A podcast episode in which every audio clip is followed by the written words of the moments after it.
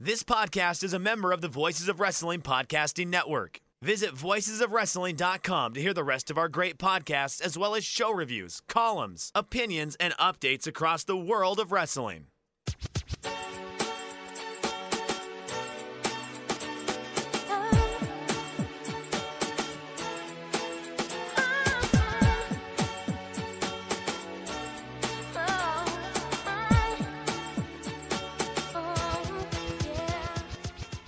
This is Everything Elite, the world's best podcast devoted exclusively to all elite wrestling and the elite extended universe. I'm Aaron Bentley, and it seems I might be a little loud for one of my friends and co-hosts, Nate, aka Epitasis. What's up, Nate? Am I too loud? I, you know, I don't know if you're too loud or if I'm just uh, hypersensitive to to sound and light because I'm still in a fugue state after returning uh, from Japan like almost a full week ago now. But you know, as as I know, you were also experiencing. I've been waking up at like 2 a.m., 3 a.m., 4 a.m. all this week. So, you know, at our recording time presently, really, really starting to crash pretty hard. But I'm gonna I'm gonna fight and I'm gonna hang in there and try and and do this podcast for all of our real EE pod heads out there. Yeah, last night there was a Kentucky game and then Dynamite, so I literally took a set my alarm and took a 15 minute nap because I knew I would not make it through both of those things otherwise. So it's been uh, pretty miserable coming back, to be honest. So yeah, much much more miserable coming back than going. Going was was pretty easy. Uh, I don't know if it's just the flight times that we happen to have, but yeah, it's it's been rough. Also, that's really uh, exacerbated by the fact that the United States is just much worse than the city of Tokyo. You know, That's I can't speak. I can't speak to uh, Japan as a whole, but uh, Tokyo is just delightful. It's just uh, you know, if they cleaned up to uh, New York City so there weren't trash on the streets all the time and made it just extremely livable and pleasant. One day a real rain's going to come, Nate. That's, I don't know what uh, that means. What's that mean? Is that a reference? It's a taxi driver reference. Come on. I haven't seen it. what? Uh, you haven't seen a movie? haven't seen Taxi Driver? Nah. Jesus Christ. It's it's on my queue. I'll never get around to it. you know, Alex Scorsese, all right. Oh. But you know, it, it seems to me that it's uh, really a pale imitation of this. I don't know if you've heard of this new one, Joker. so why why watch Taxi Driver when you can watch Joker? That's what I say. I was wondering which what you were going to pull out there. I was not disappointed. We're also joined, of course, by Mike Spears. What's up, Mike? Hey y'all, it's your old pal Mike Spears. I don't know what y'all are talking about. Like I feel great. Like it is like 7:30 at night. This we're still like in the deep of winter, but it's been like 60 degrees out. Everything's been fantastic. I don't know what you're talking about with like this jet lag thing. I think that's fake. Yeah, see, that's really it. It, it is ignorance is bliss, you know, because when you haven't gone and spent two weeks in Tokyo and experienced how much better life can be, it's easy to feel more comfortable. But you know, really just came came right back and was just like, oh yeah, no, this is this is much less good than it could be. Man, I I mean, I'm I'm living my best life right now. I uh, got myself an iced tea maker, so I've been doing that.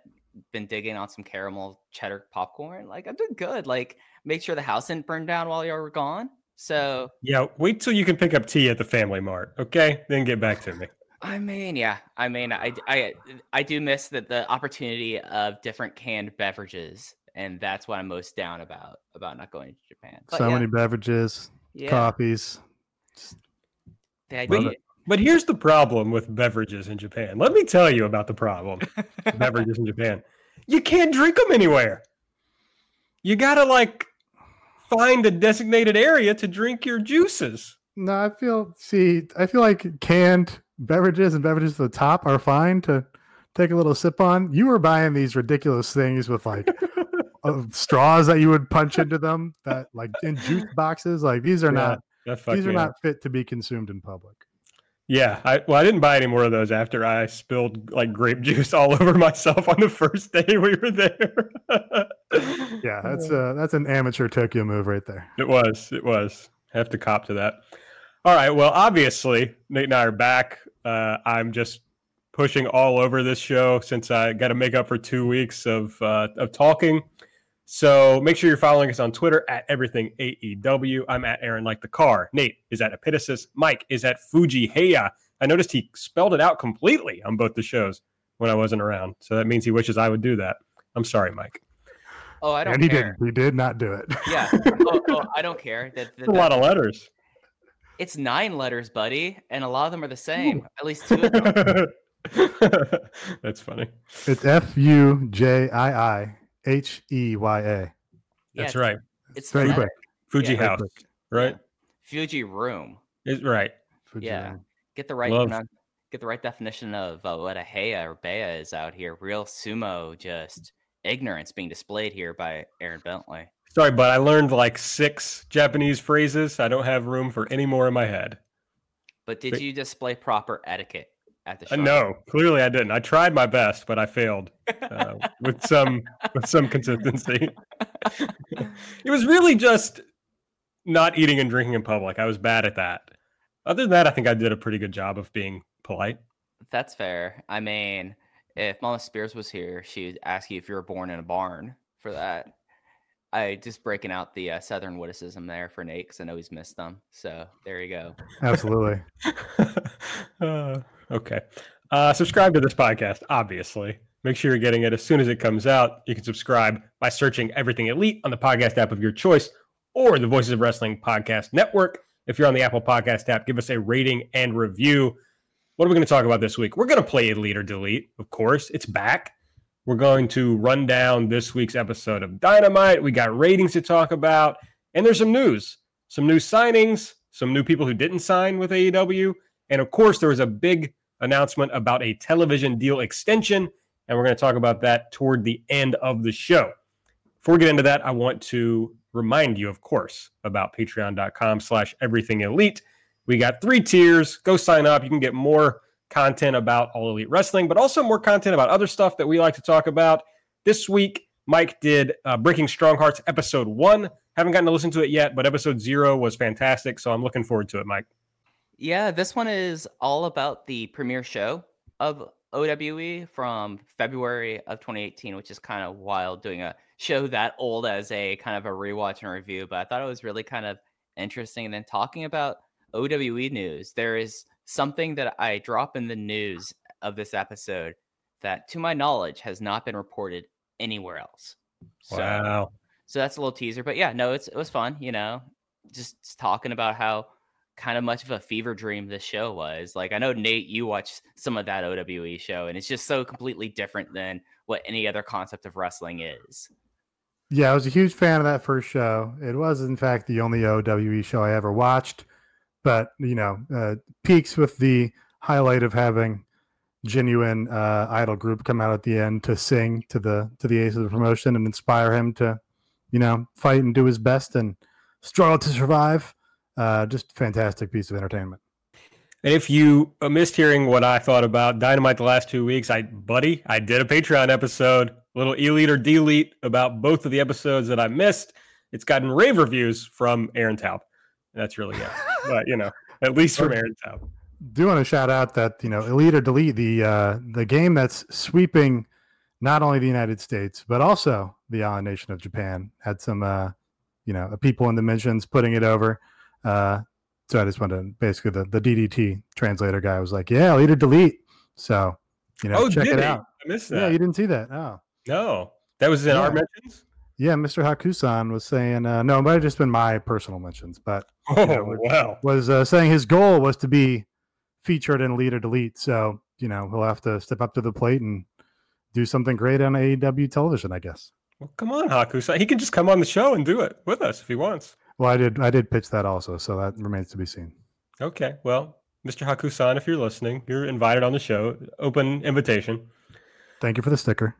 Yes. Thank you for the sticker. I got to figure out where to put mine. We did light, of course. That's back. And next week, we're going to have much more bonus content for you through January. We've already had four bonus shows, three episodes of light, and uh, the run sheets and spreadsheets that Mike and I mess around with. So make sure you're subscribed. Patreon.com slash everything elite. All right, it's time for the game that Mr. Hakusan loves. It's elite or delete. I'm really looking forward to this. I'm excited. there was a lot of slander thrown around the past two weeks that I haven't been able to address. So I'm looking forward to doing that today, but I'll bide my time. Nate, your elite pick for episode 15 of AEW Dynamite. All right. My plan was just to pick whatever match on this show didn't get picked by you guys. So I'll jump straight to the main event Pac versus Darby Allin. Great little television match here. Um, really hit all the notes that you want to see from both of these guys. You had Pac just being a real bastard and beating the shit out of the guy and being nasty and uh, you know not giving the fans an inch. Uh, and then you had Darby uh, doing what you love to see, which is having the shit kicked out of him and him fighting back and throwing his whole body and spirit into the comeback, and then just some really gnarly little sequences between the two of them here. Uh, they turned a bunch of uh, roll up reversals into, you know, not not all roll ups, but you know, a bunch of pin reversals into like a nasty, gritty little exchange back and forth. So this kicked ass. We knew it would kick ass. It kicked ass. Yeah, this what is going to be mine, but I had a feeling whoever was going to go first was going to list that. I just if you followed the Everything AEW Twitter account, you saw how much I was gushing praise over this match. It just I this is the Pac that like I hyped up over the last year of the show. I feel like, and finally AEW audiences get to see like the true character Pac and going along with that. So I thought that was a whole lot of fun. And Darby might be Pac's best possible opponent in AEW just because of the style of match that Pac excels at and how well Darby meshes with it. And yeah, no, that match absolutely ruled. AB, uh, we actually didn't get a chance to talk too much about this on Light. What was your thoughts of this match? Fucking ruled. I was 100% right on Light about how this match was going to be good because I, you know, I said I don't always love Pac matches because he can do like kind of slow control segments at time, but that I uh, anticipated that Darby would be able to sell the shit out of those and make them wonderful, and that's exactly what Darby did. They just, you're right, Mike. They they meshed together perfectly, and this was just awesome. I I wonder. I don't think they've done it yet, but like, how much can Darby lose? How how long before they kind of blow off some of the uh, excitement that has sprung up around Darby? Tough question. Um, I, you know, my initial thought about Darby was you can really beat him for a long time and make him sympathetic, uh, and then when you want to start elevating him, you can start having him you know, claw back and get closer and closer and get the fans behind him. And I guess the difficulty is the crowd getting invested in him sort of happened quicker than we might have expected. So that makes the the calculation a little bit different. You know, do you want to keep uh, the slow burn on and have him keep getting beat by guys when the crowd wants to get behind him? Um, I don't know that you do. I think uh, you probably want to have him start notching some wins sooner rather than later. Uh, but you know, you've got a lot of guys that want to keep protected here, and you want to have him in big matches against big guys. It's it's a tough balance. Yeah, and this did happen a lot sooner and more organically than we expected, right? Like I kind of saw Darby along the same lines as Sammy Guevara, as someone that you could keep in the wings, and you knew that just organically, he if you gave him time, he would become this huge star. And now with like this, you do kind of wonder like that Jericho match and that Jericho story was such a good story, but having that literally in the first pay per view arc might make it hard because you're absolutely right. Like, how much can you beat him down? And I wonder, like, if there's this the scenario where I think it's too far. I'm just going to throw this out here. I don't think this will happen. Is if he ever gets a pay per view title shot and loses, that's like the last time you could have him beat down in that sort of way, at least with how how the story they're trying to tell with this and how they do like story writing, at least from how much we're able to tell through like 20 shows. So I I think that they're reaching a point, but I think there has to be like a huge tipping point, and I don't know if it's going to get there. Yeah, I think this is the end of the line as far as being able to beat him with with some of the bigger stars. Like so I know that they they ran Jungle Boy with Jericho, right? And that was kind of a thing to let's just plant a little seed, and then somewhere down the line, Jungle Boy becomes a guy. And they didn't quite do the same thing with Darby because Darby's also had the two matches with Cody, who is unquestionably one of the two biggest single stars. And Darby's been right there with him. So if you're going to now slot him under Pac, Pac's really a got to get the uh, the rocket strap and and get some big wins. Uh, but B, it puts Darby. He can't be too far, much farther below that, right? If he can hang with Cody, he's got to be able to get big wins. Well, I think you know Pac's really on, on that top level. Pac basically won the feud with Page, basically drew with Omega, right? Did they have a third match? No, that's an ongoing story, yeah, Nate. Okay, right. Well, so he's even with Omega, and you know he uh, basically had a had a literal draw with Moxley, and pretty good chance that he's going to beat Moxley uh, on account of he's got his eye injury here, and that sort of gives him an an out for their upcoming match. So like, Pac is really on that top level. So you know you're okay having Darby lose to those top guys, but it's just the volume of losses that sort of becomes an issue uh, at some point. I think that's fair. Mike, you got an elite pick for us other than that one that I know you would have chosen? yeah, no, that was going to be mine. Uh, I feel like I've talked around about him a lot, but I have not given this person the elite credit that they deserve, and that's Sammy Guevara. Sammy Guevara has become really uh, like I just talked on briefly about someone that could keep in the wings, and the way that they're treating him versus Pac versus Darby is unique, but it's a way that he always maintains his heat. He's always prominent in these big inner circle things. He's always a highlight being on TV. There's no wasted time with him. Like I don't think there's been a Sammy Guevara match that I think has gone too long, and I think they've pretty. I don't want to say kitty gloves because that's unfair, but I think he's someone who's maximized all this. And the max that he had with John Moxley was not my favorite of the mat night. Might actually be like my third favorite match of the night. This was a really good episode of the show, but it did exactly what they needed to do, and they moved into that seamlessly. And it's just the little things with Darby, oh, with not Darby, with Sammy as well. Like during like when they were joking about how they sent Mox to the ho- or to the back, and then later to the hospital, he made like just like a little like small comment towards uh Jenn Decker on the way out, and I thought that that was funny. He just is someone that he's so damn young. I believe he's 24 or 25. I think I remember seeing someone saying that he will be 29 by the end of this the CV contract, and you already can tell with him that he knows who he is, he gets his motivations, and it's just really deciding whenever they want to heat him up and think it's his time, he is ready to go. And I just was really impressed with him on, on tonight, and I really enjoyed it. Yeah, they have they've used Sammy in a way. I've never been a huge Sammy fan. I always thought he was someone who I was told had great potential and was going to be a big star, and I just never saw it when it actually when he was actually wrestling in front of me.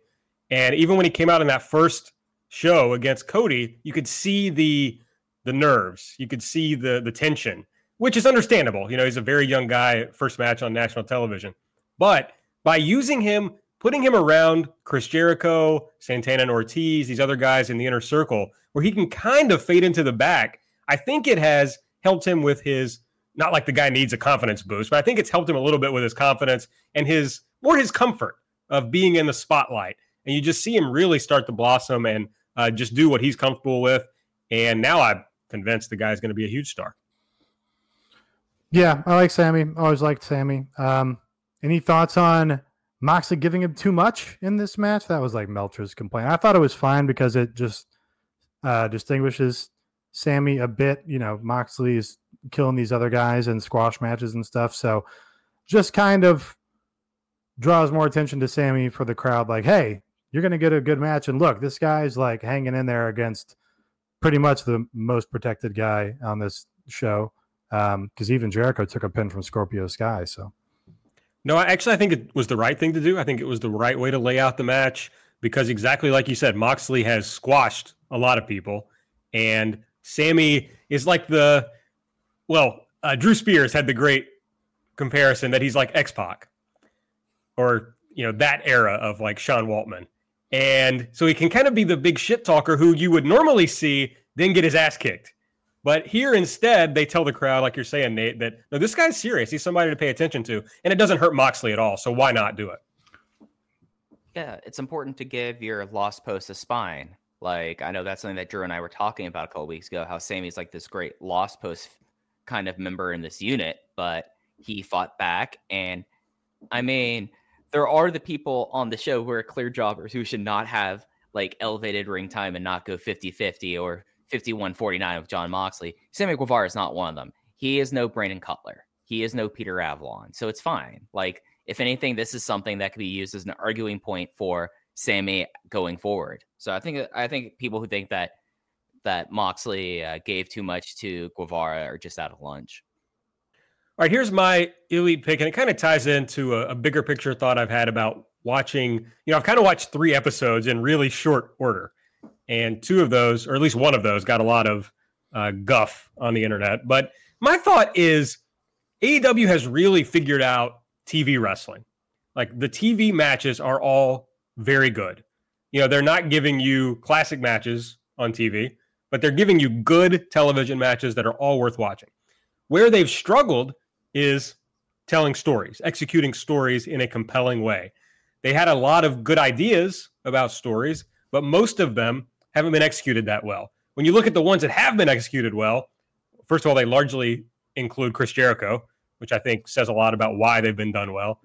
But uh, it gives them something to to study, to look at of like how are, have we been able to escalate these stories? And Mike loves talking about beats. How have we found like a bigger beat, a more important beat each week to build these? And they failed with a lot of those. So when I looked at the the beatdown of John Moxley on this episode and building up the Jericho Moxley feud, that feud has been poorly done, I think, to this point because it hasn't really given us a reason for these guys to to really want to fight each other. I mean, the stuff about offering Moxley stuff, we knew where all that was going. Right? We always knew that that he wasn't going to join the inner circle. So I don't know why I would now feel like, oh, these guys should dislike each other more and they should have a wrestling match. But this beatdown, they kept it really simple and they just beat the shit out of him. They like embarrassed him in the middle of the ring. So great way to uh, tell the story, a great way to escalate it and to make it seem more compelling for a wrestling match that'll pay off eventually. Yeah, I really liked that. Jericho was not his uh, typical entertaining, hammy kind of, you know, campy heel in this segment either. He was just like all business. Um, there was no, uh, you know, rock star flair or, you know, weird dead shit going on. He's just like, I'm fucking stabbing this guy now and it kept you know pretty much played it straight and i thought that was the right choice for this segment and it's something with jericho that it took cody a while to really light up that feud. It wasn't the big contract signing it was the big like speech cody gave in charlotte and then the brawl that happened after that that really kind of set it up and kind of went away from like rockstar jericho to just brutal heel jericho. So I think that that's something like we all know what the endpoint was, and you could say that they were trying to book backwards a lot with this uh, mini tournament that they were doing. But I feel like that this beatdown in of itself was well enough done that you now have like doubt into it. Whereas before, I feel like we would have just said, "Oh yeah, no, Moxley's beating these two people now, getting a title shot." Now we're gonna go like, "Okay, is Moxley going to and show Cannon even be on the boat this weekend?" is he even going to be medically cleared? Like now there's these little inklings of doubt, and it's a necessary hurdle and stakes to be added to this feud.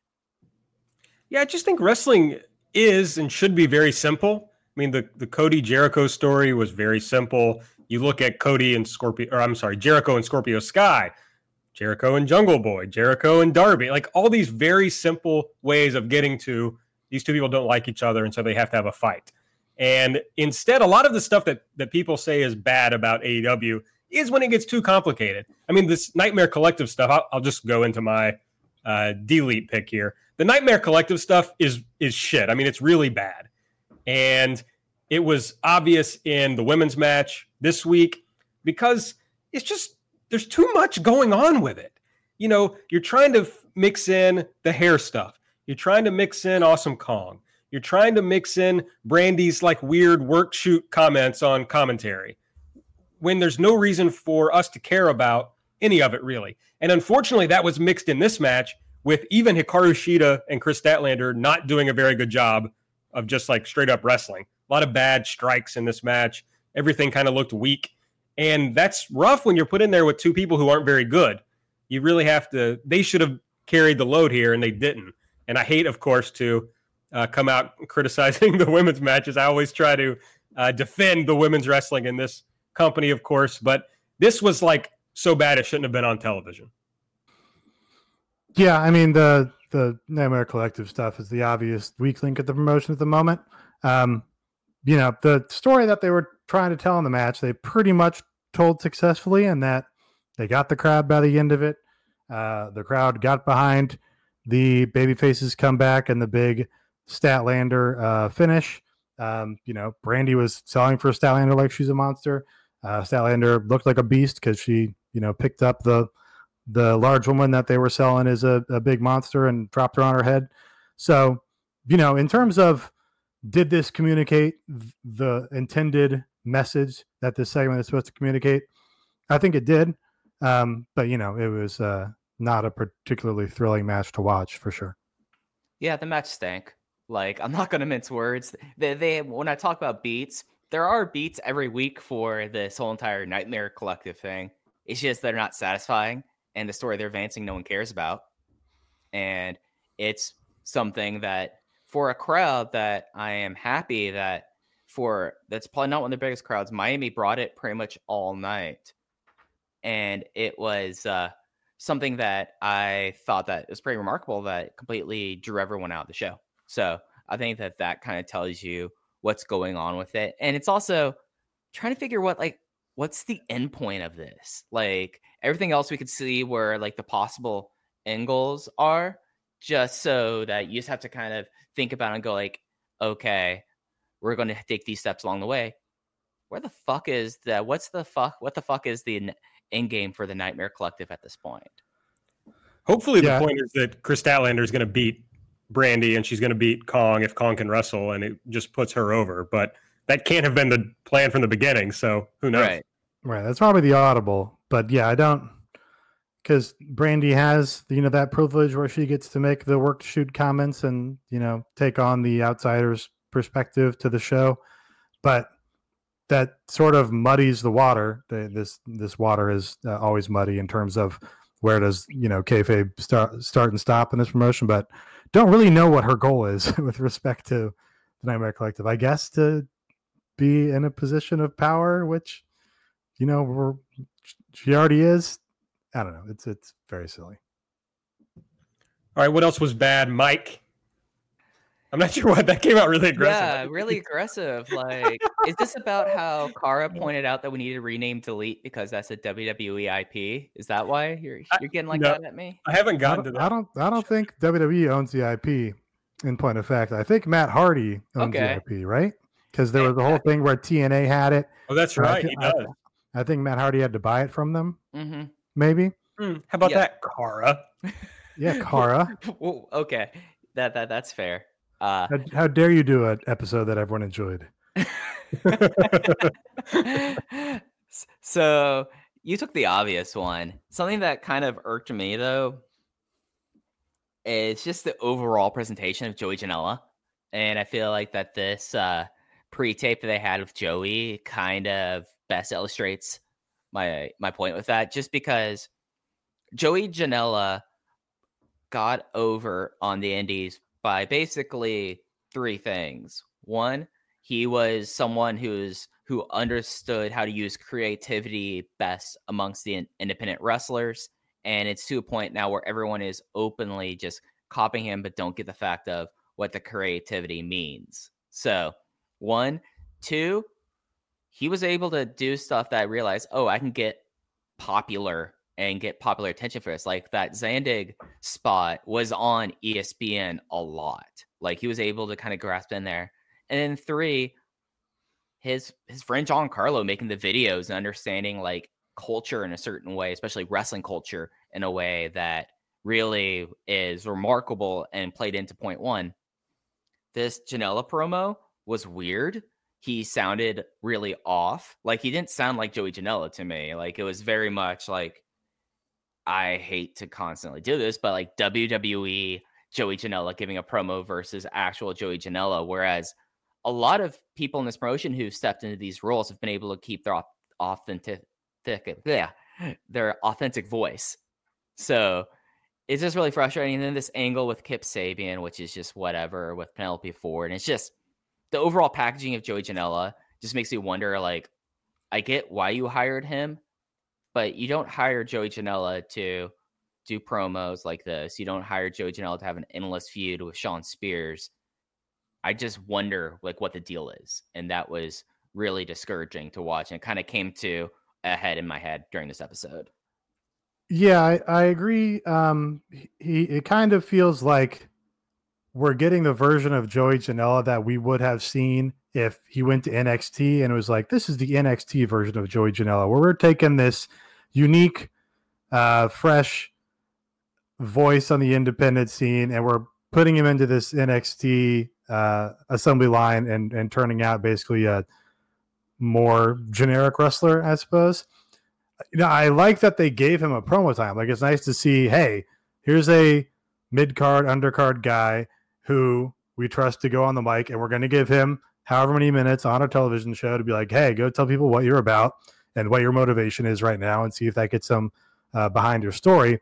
But yeah, he's had he's had better promos on the social. He's had other promos that have been more engaging and less generic in other outlets recently it, you get more of his authentic voice out of his tweets than you do his promos, and they just have to, you know, I I don't know. This is probably a lot of projecting. This is probably projecting based on uh, our experience with talking about his evolve match and then him blocking us on Twitter, but it feels like he was is trying to aim toward being like a more complete or legitimate wrestler in a traditional sense and i think that is kind of uh, uh, separating himself from what got people invested in him in the first place. And yeah, he should just be more true to the Joey Janela experience. Right. Joey was always a guy who seemed very comfortable in his own skin and someone who knew who he was and was happy to be who he was. And this was not that guy in this pre tape. He did not seem comfortable. I mean, he repeated him. They should have shot this promo. He repeated himself multiple times whole thing about it's a new year, a new Joey Janela. He must have said that three times. The last line I'm going to show everyone why everyone says Joey Janela is a bad, bad boy. Well, that I mean, that doesn't make any sense. They should have just redone this whole thing. But I think he's he's lost confidence in himself, uh, perhaps because it seems like the promotion has lost confidence in him or doesn't exactly know what to do with him. Uh, but you know, I, I listened to that the Darby Allin on Talk is Jericho podcast, and Darby made the point that basically he gets to do whatever he wants to do. And he, the videos that everybody puts over, like Darby makes all those and just hands them in and they play them on TV. And he comes out with the guy in the mask because it was his idea. And it really makes you wonder if the reason why some people have succeeded on this show and some people haven't is because those people are just more creative than the other people. And that people are really sinking or floating. What am I trying to say? swimming, say? Sink or swim. Swimming. Yeah, that's right. Or swimming based on uh, their own ability to get themselves over. You know, Mike said something I hadn't thought about. How much was Giancarlo responsible for Joey Janela? Yeah, like that's something that I have kind of uh, tackled in my brain over the last few weeks. Like the more I, especially since the start of this feud, just because his wrestling hasn't changed. Of course, he's not doing crazy like death matches now, but a lot of like Joey Janela's rise were his kind of crazy videos he shot with his good friend. So like I'm wondering like the one that always sticks out to me just because I feel like I identify a lot of that with my past was the Giancarlo video building up the it's not Joey Janela, but it was building up the Nick Gage versus uh, Penta Zero M match, like the whole Kazaa video, and just like that level of creativity, we've seen nothing of that nature from Joey Janela since he since Giancarlo got hired by WWE. So you do I, I do think that's a fair question to ask is how much of the Joey Janela mystique was built up by his friends' videos and not by him. Yeah, I mean, I still, I, I feel like we can still see that he's clever and thinking on a more contemporary uh, I think with a more contemporary mindset and a more contemporary approach to wrestling than other people from his Twitter. You know, just because he sort of cuts to the truth of sort of how uh, wrestling is uh, consumed on Twitter in a lot of his tweets. So, you know, I can't, I can't, you know, conclude that oh, you know, it, it was all Giancarlo. John Carlo was the creative force behind all these videos. Um, I just think Joey has to get away from being like a straight ahead, straightforward wrestler and just be a little weirder about it. Be a little more, you know, uh, uh outside of the box, maybe. I agree. I mean, I, am kind of just thinking through that more than more than I'm having the take that Giancarlo made Joey Janela. I'm just sure. kind of wondering what went wrong here. And until we know, I'm going to wildly speculate. So, Nate, you got one last delete for us? I got one last delete. Um, so this was this was eh, you know overall a really good show. So my delete is Jim Ross, who I actually thought was pretty good in this episode. Really seemed like he was uh, you know dedicated to enjoying himself on this episode. But he kept calling Diamond Dallas Page a Hall of Famer. Called him a Hall of Famer like three times. And as best I can tell, Diamond Dallas Page is not in any, in any Pro Wrestling Hall of Fames. So I don't know what that's about. Um, he's not in the Wrestling Observer Hall of Fame. He's not in the St. Louis Wrestling Hall of Fame. Um, and yet he, you know, JR, he's going, oh, he's the Hall of Famer. Now, JR doesn't call Chris Jericho a Hall of Famer, even though Chris Jericho's been in the Hall of Fame for many years. So I just can't I can't figure that out. I don't know if you guys have any.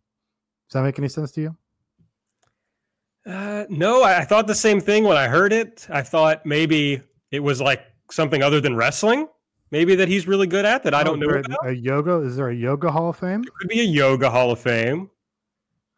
Other than, I don't know what else he's good at other than that. Um, he used to have really great hair back sure. in the, the 90s.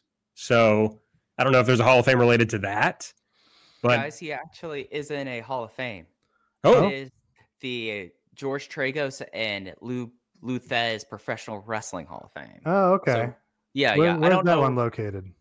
I think that's the upstate New York one. So okay. like I, I I've been doing no, I'm sorry, it, it's Waterloo, Iowa. My bad. But other than that, I don't know if there's a yoga hall of fame, maybe Georgia Business People Hall of Fame, although that oh. sounds utterly toxic and should be burnt to the ground.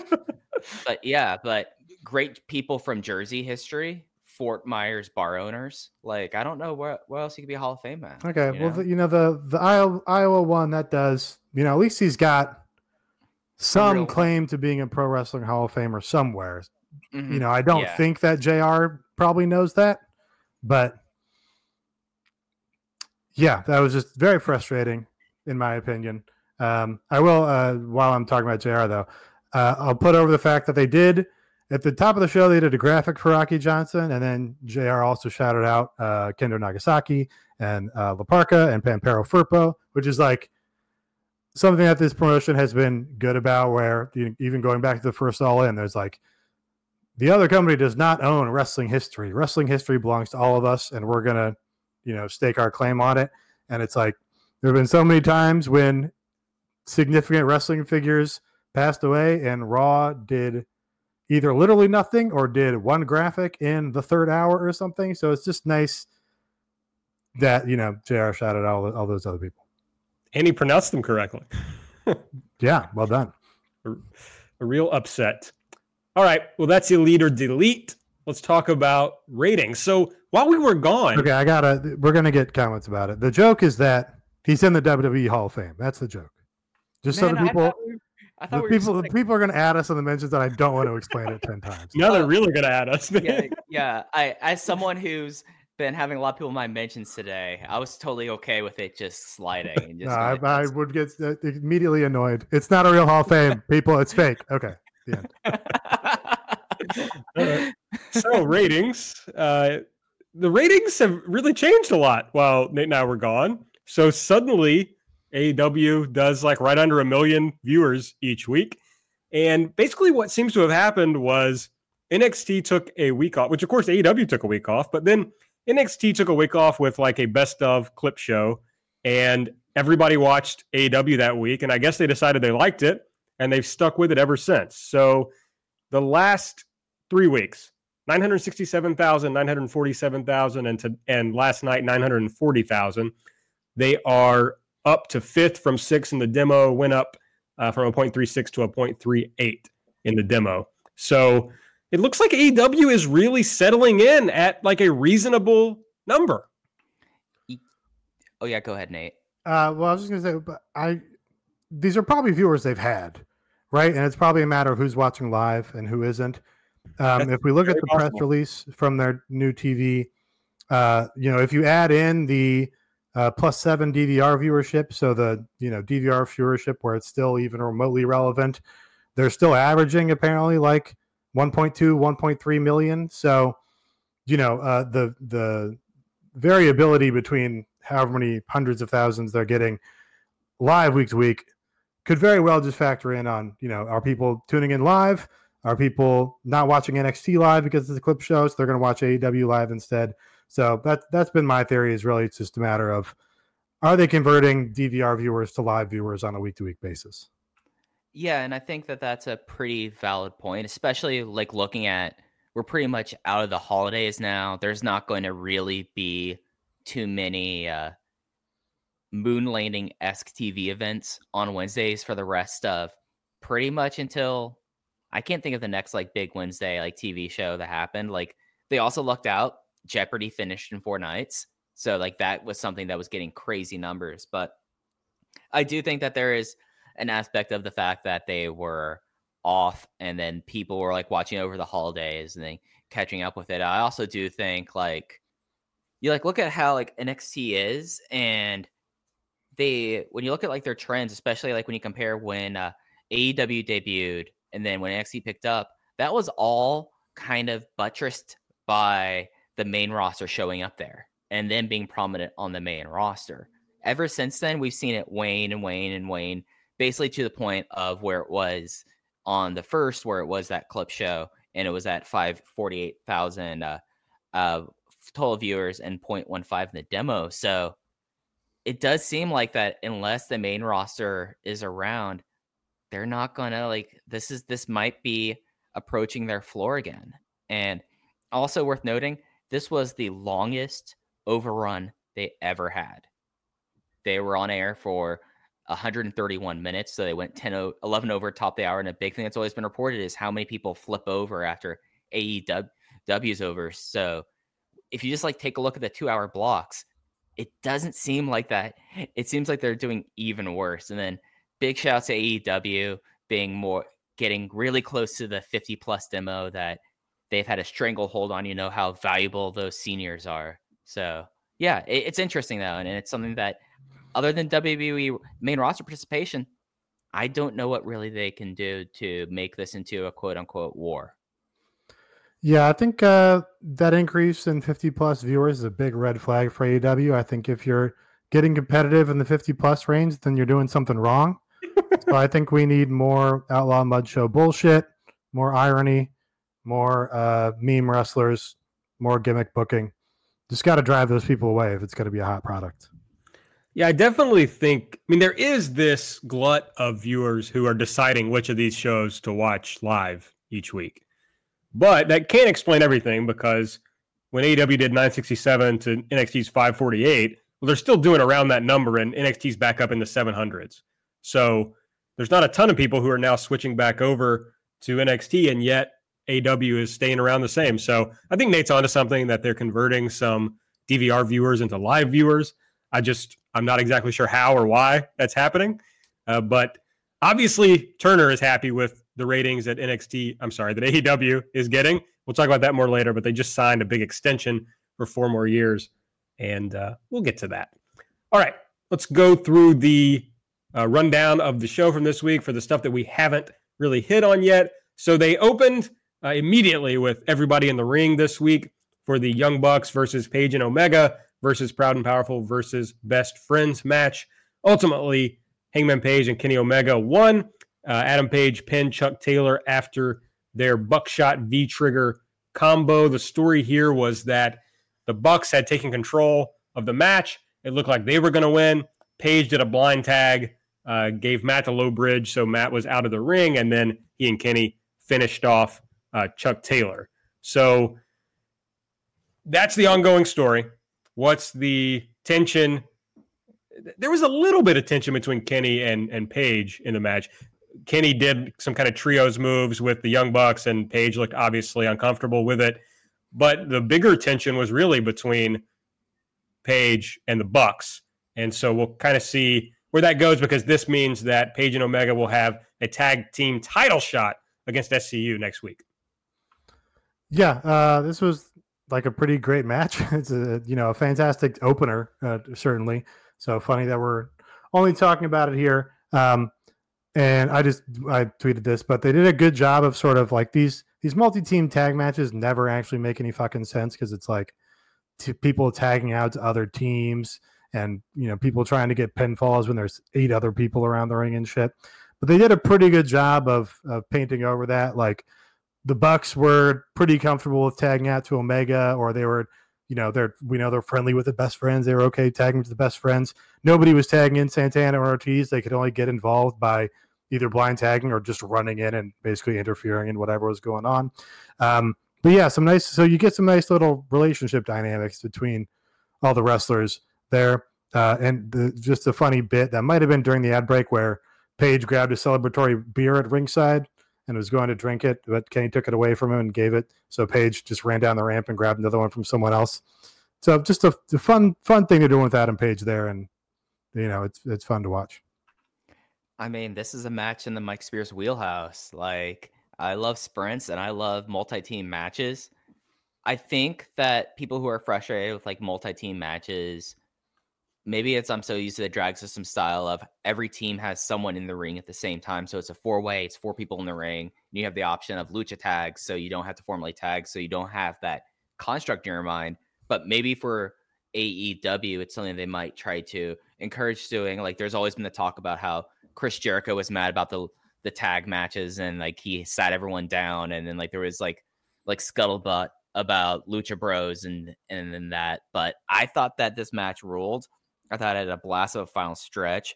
They actually had a moment where I thought best friends were going to go over, which really surprised me, and it just was cool. And again, like the each step of this Hangman Page character is so much more interesting than what we had for the first few weeks of TV. Like the idea of just like I, I know Cara and I talked about it last week, but he's become like this very compelling and relatable person that I think is someone that can tag into the younger audience in a lot of ways. I mean, he does kind of feel like, in a lot of ways, the first true, authentic major league millennial wrestler and like expresses that. And I think that that was kind of cool seeing that. I mean, he also just, it just worked. And it's kind of interesting because I think we all know what the end point is for this team. And I don't know if it's going to play out on the boat or if they're going to try to like do a thing where like they actually do get their act together because now they've won four straight tag matches. And I, now I'm pretty certain that's the longest winning streak inside the promotion. So unless he unless you're counting SCU through the tag team tournament in that first offense, I take that back. But yeah, no, I thought this rolled. Yeah, you know, he uh was doing the cowboy thing. And, you know, it was like, oh, this is great. Cowboys are having a moment. So this fits in perfectly with Lil Nas X and all this shit. But his chyron this week was anxious millennial cowboy. And what's having a bigger moment than anxious millennials? Nothing. So he's really speaking to the times he's super over. The crowd is crazy for him. Every time he comes out. He's really it's impressive how he survived that initial push that failed very badly and he's he's come back from that. Very badly as a little traumatic i don't know it failed pretty badly. I mean Did, i mean i told you all along that he had the tools he was going to get there. They were uh they they just pivoted in a good way. They have pivoted in a good way now. I, the uh the drinking thing to me is very strange in that they're they're presenting him as like this guy with a drinking problem and the reaction of the fans is to constantly offer him alcohol. Uh, yeah. real statement on uh, the diseased american culture that exists today. Yeah i'm not i'm not going to dispute that. It's very insightful. Uh, again he's he's very of the time. Yeah no he is of the time. So good point by mike Here's here's my thing. They should win the tag titles. They should I don't know, they got to figure out a different way. So there is a compelling story to be told about how all the other guys in the elite are having so much success and he hasn't had that success yet. And they're kind of like hinting at that story, but I don't think telling it very well. And So they're kind of doing this this other thing.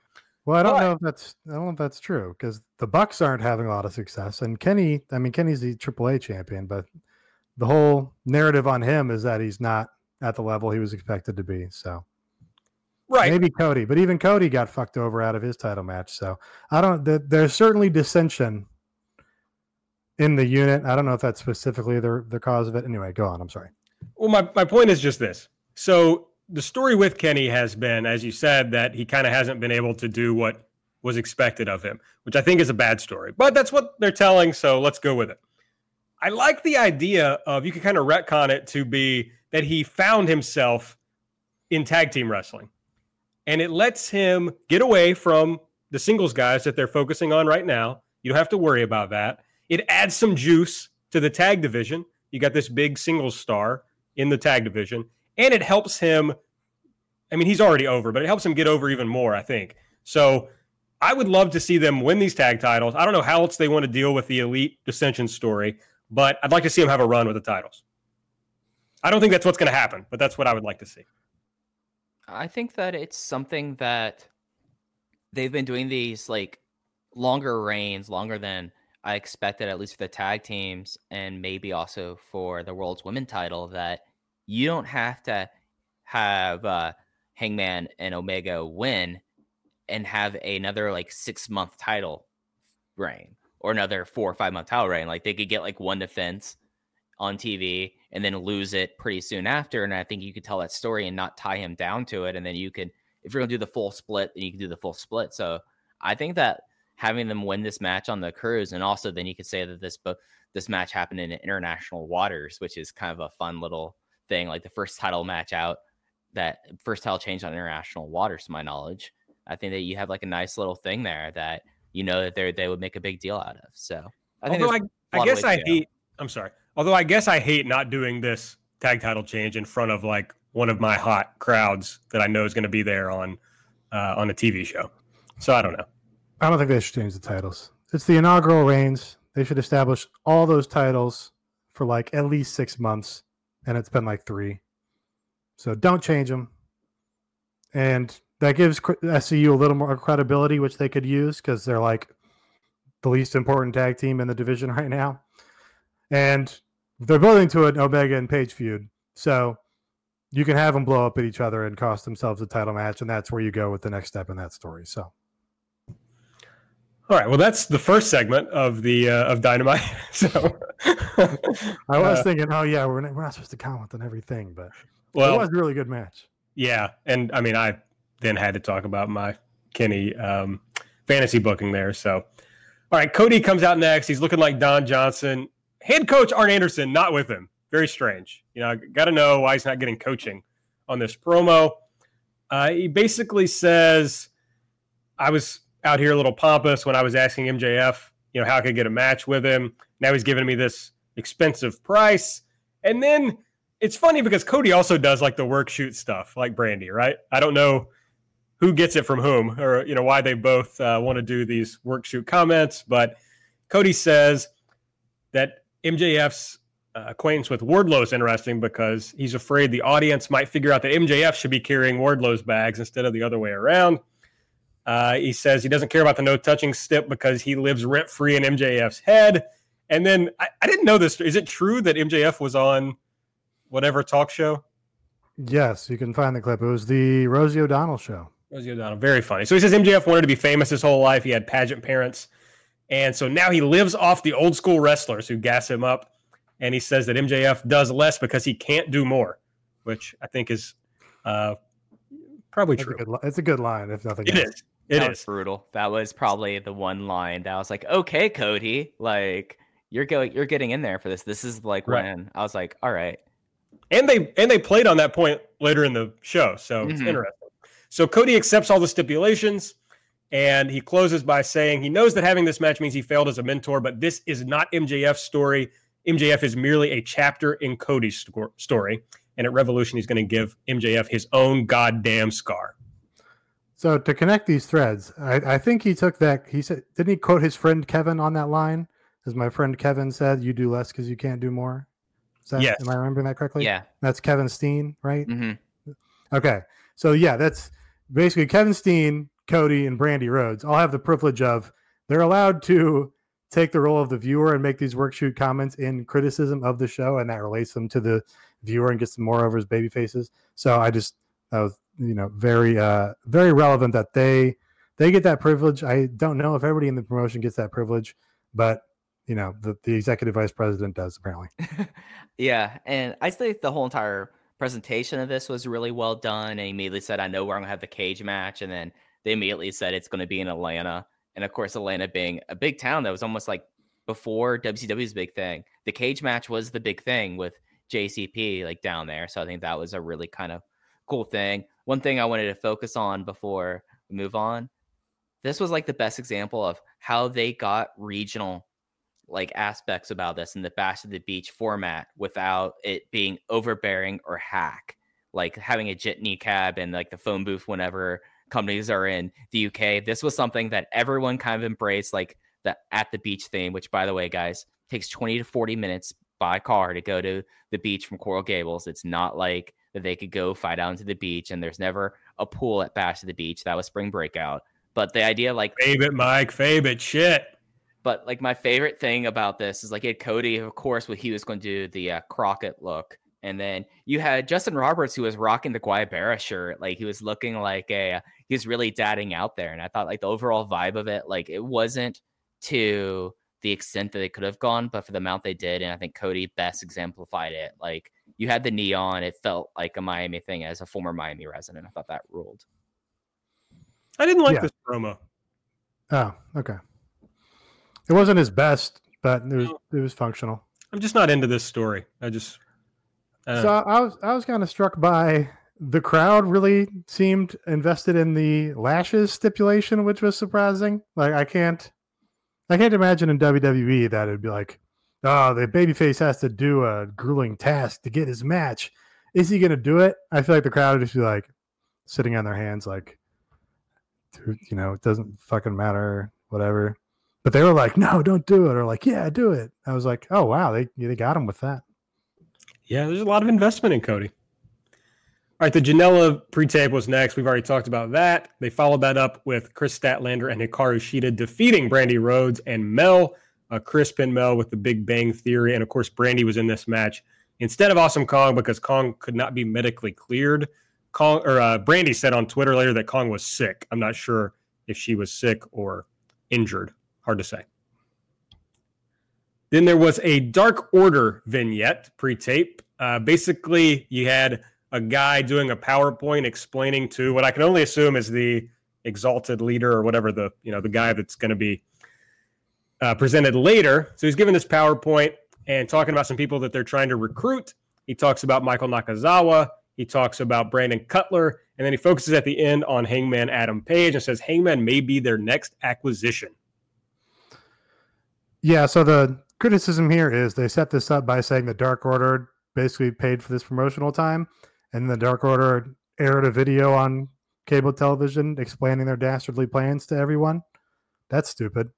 That's that just feels like you know one hand doesn't know what the other hand's doing, they didn't frame it correctly or whatever the case. Uh, you know that's like classic WWE blunder, really. Um, and the other point was I think Boss Maz on Twitter deduced with sound editing software that the voice in question was Raven. So there you go. Bring in Raven. So I think actually that uh, this was good and made sense. Yeah. Because what they're the point of this is that they are feuding with the elite and mainly with the Young Bucks, and they are trying to sow dissension between Hangman Adam Page and the Bucks. And so by putting out there that they're trying to recruit Hangman, they can further that plan. Okay, you're doing a lot of work on their behalf. I feel. No, I think it's clear. I think that's the clear story. Oh boy. I think there's clear motivations here. Like I, I, I see your point. But that, that doesn't. If if you're trying to sucker these lesser guys into your stable in order to get the larger guys, this works against you. You have to go like, hey, you know, Michael Nakazawa, let's get him. Then we can Mhm. get Kenny Omega. That works against you getting Michael Nakazawa because he goes, oh, they don't really want me in their creepy cult. See, but they don't really care about that. What they Yes, care they about, do. If, if, if they care about accomplishing their goal, and that's their stated goal. but that's not their real goal. I don't buy It's it. it's a ploy. The point is to be able to get at the young bucks. That's their main concern right But now. nobody else on the show sells that they're aware that the Dark Order is getting their tendrils around Brandon Keller, whoever the fuck. So Yeah. they're, they're not communicating that part of the story. They're so not I- trying to get Brandon Cutler. That's what I'm saying. But they're not they're not putting over a part of the story where the Young Bucks think they're trying to get Brandon Cutler, so they're you know causing dissension in the elite or whatever. It's not in the text. It's not there. It is there because it's between Hangman and the Bucks, who are But, but, it- having issues. but the Bucks are unaware of it. We'll wait for next week, buddy. It's stupid. The show continues. Just wait. It If they, they just if out. they're gonna have this segment, they need to have it like the uh, you know Beaver Boys in the hotel segment, and just be a peek into whatever other Dark Order universe. And it has to be. It can't be. Oh, here's paid promotional consideration from the New World Order, and the New World Order is like, hey Hogan, hey, let's sneak up on Diamond Dallas Page and attack him backstage tomorrow. That doesn't make any sense. just you wait, my friend. right, I'm Just okay. you You've been you've been right about the Dark Order thus far, so I'll I'll take it on faith, and we'll see what happens. I'm officially back on the the Dark Order train with this promo. I yeah, baby. I know I've been flip flopping a lot, but I like how this was. If it's Raven, that's even better. Like, come on, like we were all building up like personal ideas, but having Raven as like the spooky cult leader businessman is even better than anyone else in that role, and especially for the audience. Like with how this audience is and how they're, it feels like that they're trying to go after certain audiences now.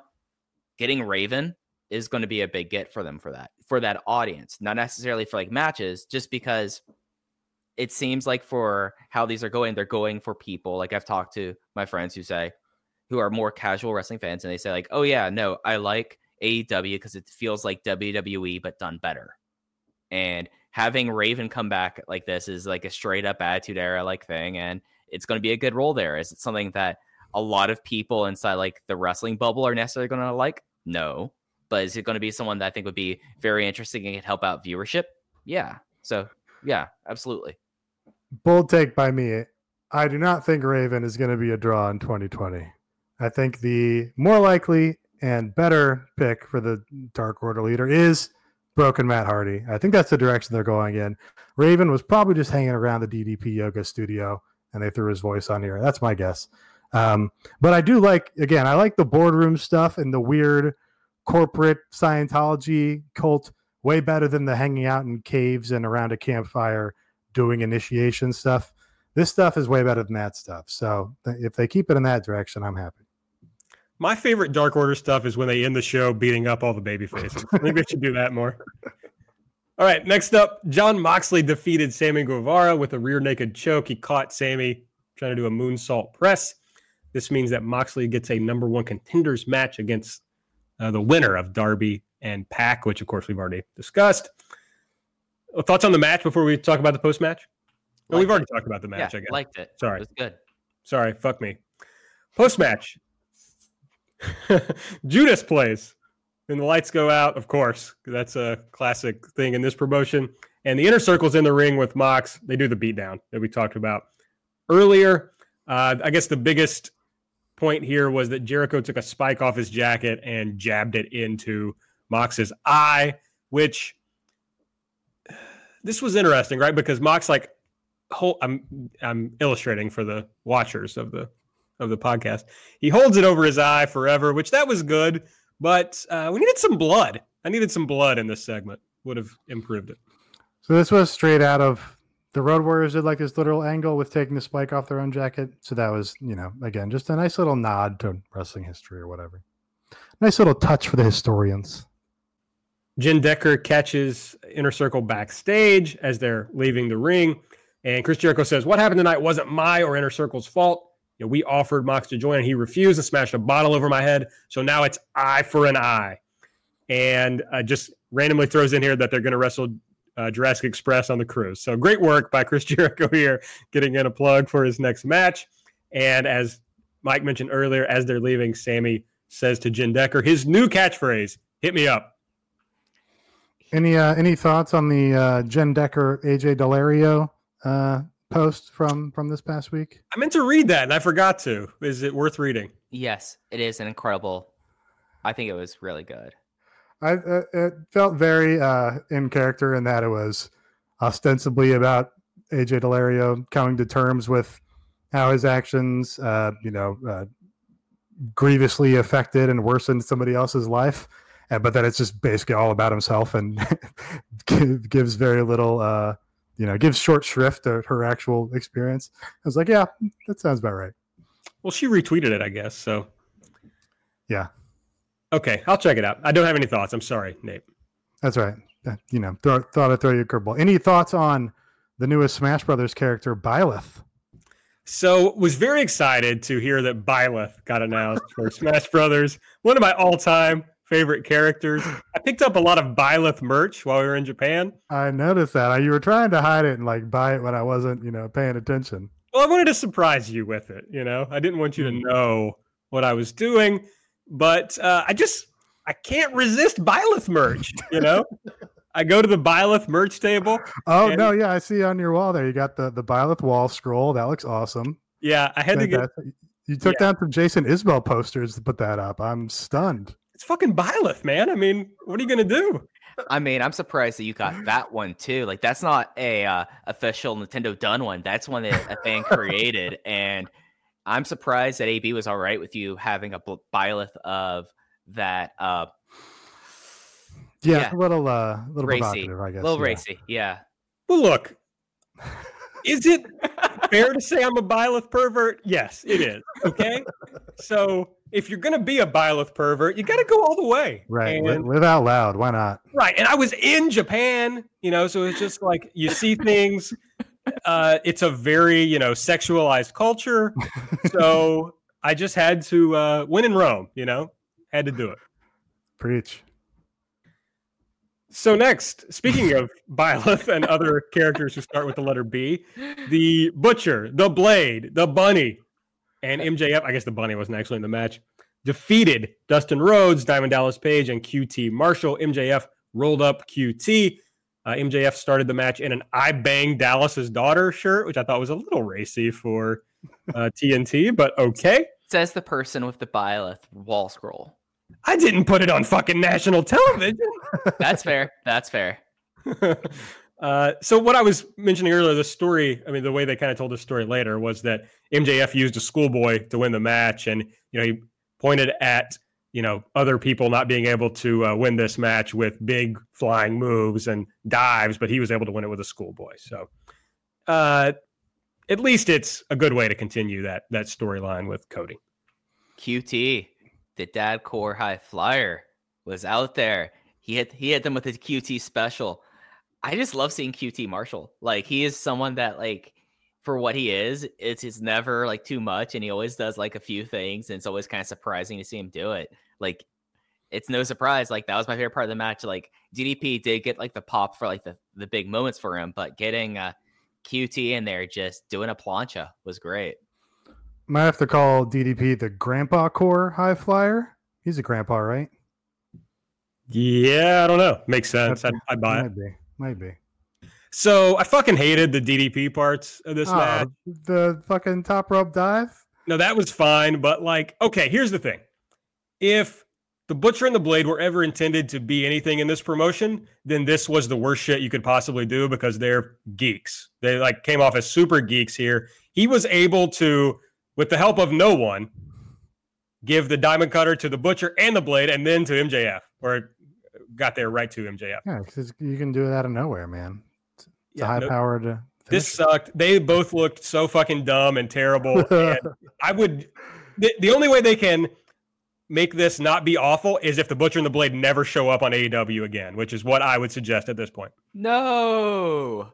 Yeah, they're gone. They're dead. no, I need to have the motherfucking butcher, the motherfucking blade, the motherfucking bunny. I need the gassed up Teddy Roosevelt on TV. No, this is like when the Spirit Squad lost and they got put back in the fucking uh, packing thing and sent back to whatever OVW. FTW, OVW. That's what you have to do with the Butcher and the Blade, except it's back to fucking Beyond or whatever. They, wherever- w- they won the match. They won the match. uh, a win. no, MJF won the match first of all. He's on their team. Well, they didn't do anything. They got fucking laid out by a 63 year old grandpa. Yeah, it's because he was filled with the magical spirit of the fans and being know, a legend. They should just bring in uh, Mayor Kane. Should come into this promotion. Okay, take it easy. That's Bring uncalled for. Shawn Uncalled. Michaels, The Undertaker. Uh, just bring all the legends in and let them beat up everybody else on the roster. I think that'd be great. I think that'd be great.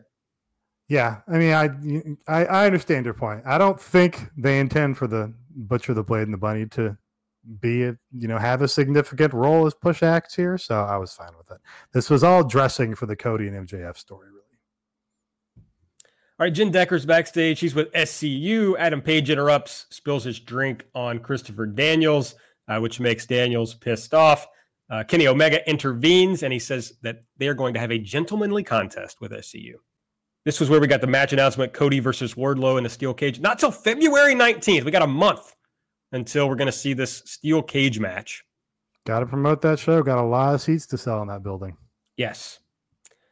Uh, next up was the uh, Pac and Darby match. Of course, Pac won with the Black Arrow. So, Mike, you talked about this. They didn't want to see Darby tap out to the Brutalizer, and they did not make him do that. They also introduced the Last Supper and had uh, had Pac kick out of it, which was a little bit of surprise. Like I thought, if he was going to win this match, it was going to be with the Last Supper, like doing, you know, how much of a flash pen pervert I am, like debuting like a big flash pen for him, and yeah, no, it was a Black Arrow. It was clean, and it this this match rocked. Like this was probably the best match they've had in the calendar year so far. Yeah, when the Last Supper came out, I legit popped and legit thought it was the finish of the match. So, uh, very bummed that he was able to uh, kick out of the Last Supper. Yeah, Darby should never tap out. Remember when John Cena just tapped out Sabu like in the middle of a nothing match on Monday Night Raw? Anyway. Yeah, and Darby already tapped to Chris Jericho. Yeah, should never tap out. No, he should have eaten a painmaker. Uh, painmaker, fuck. Should have eaten a Judas effect. Don't eat the painmaker, I guess. Oh, uh, uh, forgot to shout out the Hager effect earlier in the beatdown. Oh, that's right. I did. That's a my bad. No, I mean, I forgot it also. Post match, Tony Schiavone comes in. He's interviewing Pac, and all right. So the the story here was Pac saying he's the number one contender now because Mox isn't going to be able to wrestle. They do this real WWE shit of Mox being in an ambulance and then jumping out of the ambulance because you know that's something only the strongest men in the world can do. His eyes wrapped up. Uh, he walks toward the ring. He says, "I don't care about my eye. I'm going to kick your ass next week because that title shot belongs to me." Now, d- are we supposed to believe the audio for Pac's promo was like loud enough throughout the arena that it got backstage to the loading docks? No, they were playing it in the ambulance. I'm sure. Oh, It it was had like speakers. Like a local radio, Yeah. you know, one of those shortwave broadcasts where they got it on the, the ambulance radio. Okay. Right. Actually, I have a better way to explain it. So they made a big point that Dr. Sampson was with him in the ambulance. Sampson had the TNT app on his phone because, as the head of medical there, he has to make sure, like, if something's happening, he doesn't want to say, "Oh, I didn't see it because I was in the ambulance with Moxley." So he was hearing it from Sampson's iPhone and was like, "Oh well, fuck this," and then busted his way out there. So there we go. Boom, rational. Mike Spear saves the day. Makes perfect sense. And I, now that you mentioned that, I think I even saw it on his phone a little bit in the segment. You guys, uh, you guys half baked fans? Yeah, I mean, I watched a lot of Comedy Central in the 2000s in my dorm and watched that. Uh, Airheads, PCU. Uh, I don't think Biodome was on there, but I saw Biodome a lot too. I watched a lot of bad movies. Love Airheads. I've probably seen Half Baked like, you know, six or eight times, and I have no memory of it. Mm-hmm. Well, every time we talk about Dr. Sampson, I think of I want to talk to Samson. Okay. You guys, you guys Yeah. remember that? The like Yeah. Dave Chappelle character where he's like the big time weed dealer. No memory. I Uh, so it. Yeah. so fucking funny. Okay.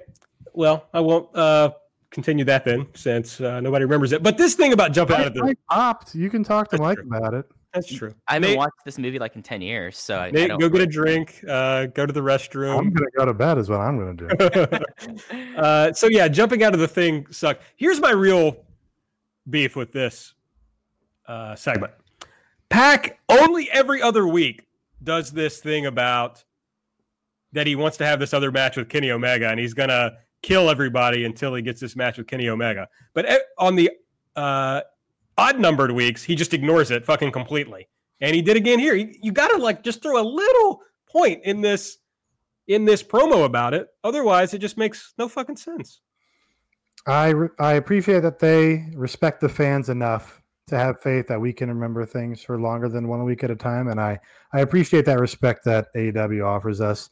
He he didn't need the the match with Kenny at the moment because he's on his way to a world title shot. So you know he's put that on the back burner for the 30 seconds of promo time he got. Well, this match was announced last week, and he still did it. Yeah, I, I don't know what happened last week. All right. Uh, that's everything from Dynamite for this week. Here's what they shot for Dark, two weeks worth of Dark because they will not be filming Dark on the Jera Cruise. So Big Swole took on Diamante. Nyla Rose and Shanna had a tables match. Uh, Dark Order took on Brandon Cutler and Sonny Kiss. There was a Jurassic Express versus Strong Hearts match that I'm sure Mike is fired up about. Uh, Joey Janela took on Rey Fenix as he teased in his pre-tape promo, and in a match that uh, I just can't wait to see. Kip Sabian took on Michael Nakazawa.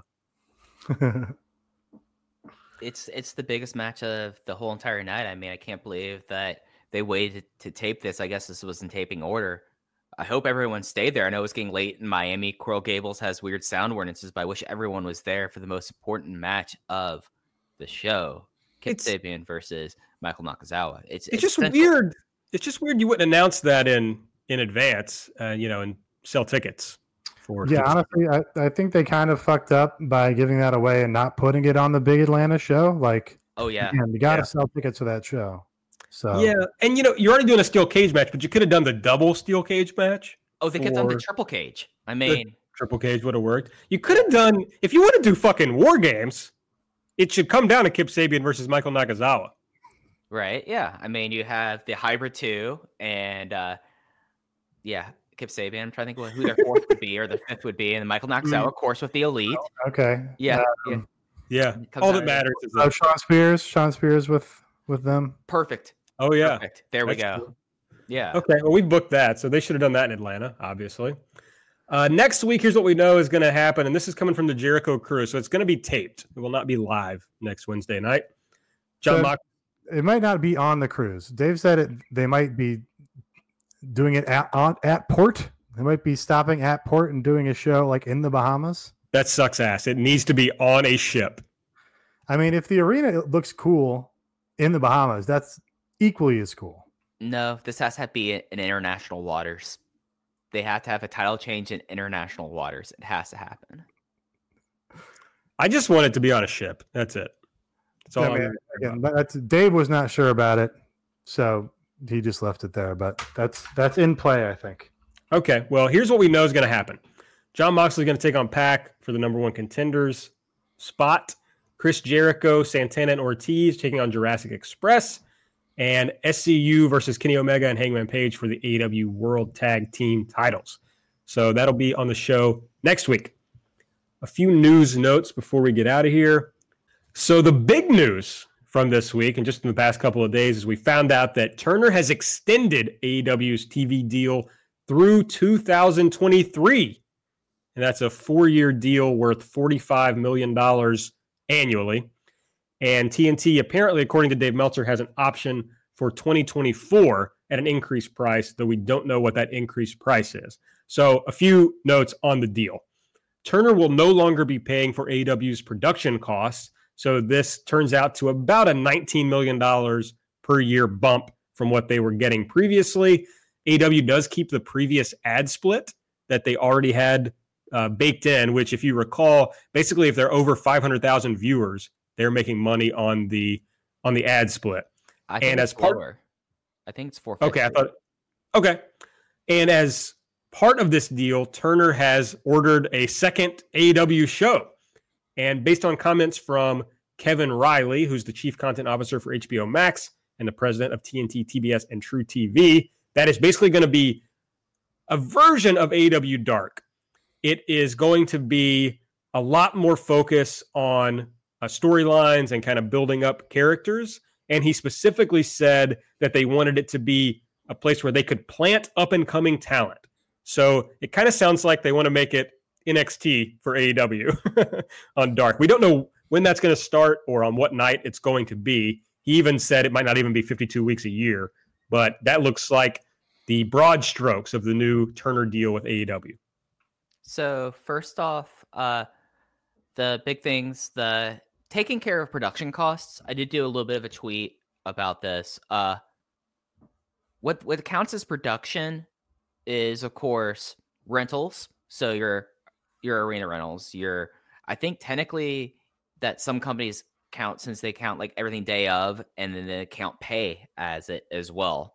So it's just coming out of their pocket. But I would expect just because of how technological innovations and TV broadcasting have not changed that much since the big jump to 1080 uh, HD, 4K, not really something that's going to be on the horizon. And they might have already bought 4K cameras just as a future proofing effect. So if they did so, that's super smart. But yeah, this is a win. I mean, it shows how much confidence they had. I mean, the, the original deal, to my impression, was only two years. So the, the the fact that Reilly wanted to get this edit, get this uh, communicated now, get it locked down, and already expand coverage. I do think that this is something that uh, the big thing that is being launched in the next year with everyone is these new OTT services in the same line as uh, Disney Plus, uh, Apple Plus, and HBO Max. And HBO Max has put forth a lot of money so far. And I would not be surprised if when they mention that it's going to be on air, I wouldn't be surprised if this other show might be an HBO Max play and there might be something down the road, not immediately, but down the road, trying to loop them in there just because of how much money places are investing and they're trying to get viewership there. But yeah, this is cool. Maybe they go put Dark on uh, Saturday Saturday afternoon slash evening at six o oh five. That'd be cool. Yeah. So the other the other important aspects of this, I think, are one, uh, as Meltzer pointed out, this basically brings them into profitability immediately, and profitability for the uh, you know near to medium term at this point, which is obviously the point of running a company is to make money with it. So uh, they succeeded in that regard. Um, so congrats to the Khans for getting more rich. Um, the the other thing though that's uh, advantageous to the viewers and to the fans really is it just sort of uh, gives them the uh, uh, the assurance that the the product is here to stay for a time being, and if they invest their time in it, and if they start getting invested in the characters and the stories, uh, they will be there to be paid off. Like that's a dilemma that uh, you know a lot of wrestlers have. If you, it's hard to get invested in a jobber because they lose all the time, so you know the company's not going to do anything with them. So there's really no reason to root for them or whatever the case, because you know you can see that down the horizon you know, same basic principle here. Now we know the show is not going to be canceled in two years. It's not going to be over at that point. Uh, so, you know, hopefully that uh, attracts some more people to go, hey, this must be for real. It's going to be sticking around for the medium term. I'm going to give it a try. It's also in the, the same way a big sell for wrestlers, right? Of is this a company that I can go to that's going to be there for the long term, especially if I turn down WWE in the process maybe I burn a bridge. Is there going to be a company there for long enough? And Kevin Reilly mentioned that in his comments that I guess he's had talks with Tony Khan about them wanting to add additional talent. And he said part of the idea of this was to give them the room to be able to pay more people and uh, you know just let them know that they were invested for as as Nate said the medium term. So the interesting thing to me here is that AEW jumped on this so quickly. It's it's a good bump, no doubt about that. You know, it's nearly double what they were getting uh, before. But is it is it them saying they're not confident it's going to grow a lot in the next three years? I think. I, oh, go ahead. Uh, I guess you know. I guess you could perceive it that way. You know, I guess the favorable way to perceive it is this is more of a safety net where they know this is their baseline and they're going to make money and any growth on top of that is all gravy and they can continue to reinvest whatever you know uh, benefits they get from that growth. So i guess that's the other side of the coin. I think that if i'm correct and i admit that i have not looked at this in a long time but my my belief was it was a two year contract for them with warner media initially this is about the time that you would start negotiating that contract because you'd want to because you're coming close to entering your last year in that contract. Even though they were on TV in October, they entered that contract a lot earlier. So I mean, they're entering a negotiating time frame. So I don't know necessarily if this is buying low. I think that there's there's a good potential that this is actually okay. We're enter we're going to be entering the the time frame that we need to start negotiating on it, and Turner's like, okay, what makes us do this deal now? So I don't know if it's necessary necessarily them selling low in this context. I think it's just timing. Yeah, a couple uh, a couple other points as well. I, I bang them out here. Uh, this is also probably great for international talent. Like if you're uh, Kenny Omega or, or Hikaru Shida, who like moved from a foreign country to the United States to take this job, this has gotta give you a feeling of security. Like, oh, I'm going to be here for four years. Like I'm looking at being a permanent resident long enough that I could get a green card or whatever, you know, in the near future. So that's got to be, uh, you know, just a little bit of assurance for them. Uh, in terms of, you know, adding talent or having more money to pay talent, that's, uh, you know, got to be encouraging for an act like the Revival, who is not, we don't believe, re signed to the WWE and might be coming up and is, you know, reportedly turned down big raises.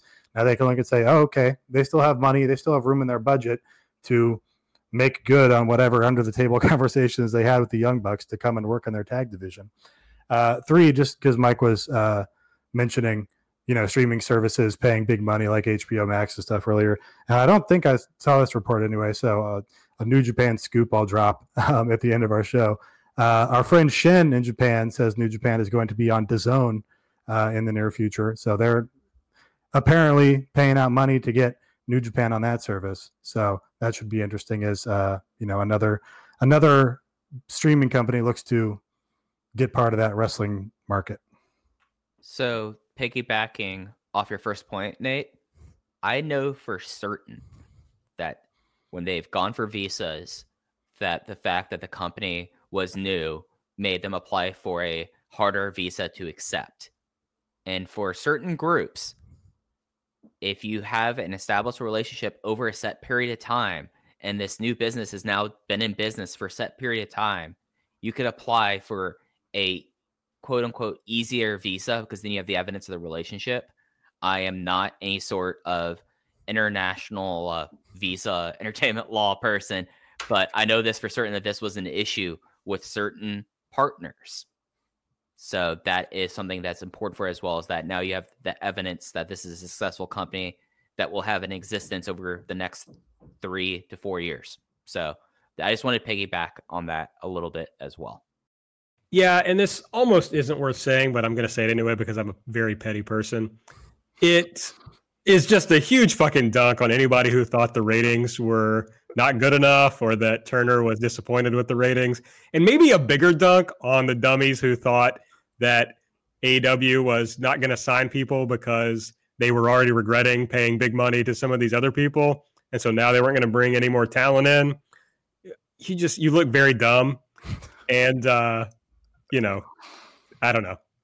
Just get like one thing right about this company. It's just like my suggestion. You should do whatever you want. You should live your own life, but perhaps get one thing right about this company uh, in the interim.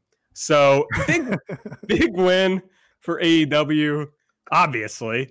I mean, it's like, okay, this now feels like this is a thing that's going to be around for some time. Like it's this is not something that's going to crash and burn. It doesn't seem. I mean, they have now this safety net at least through 2023. Obviously, Turner could cancel them anyway, but it seems like it's going to be around. Yeah. So you know, uh, check out the Patreon content. Yes. content for days. that's right. And with some of that money, so there's some some talent news out there. Uh, I, well, let's. I'm going to seg right into this. So Marty Scurll was a big name that was out there. Is was he going to end up in AEW? And there were a lot of talk about whether AEW wanted to pay him, what Ring of Honor was apparently offering him.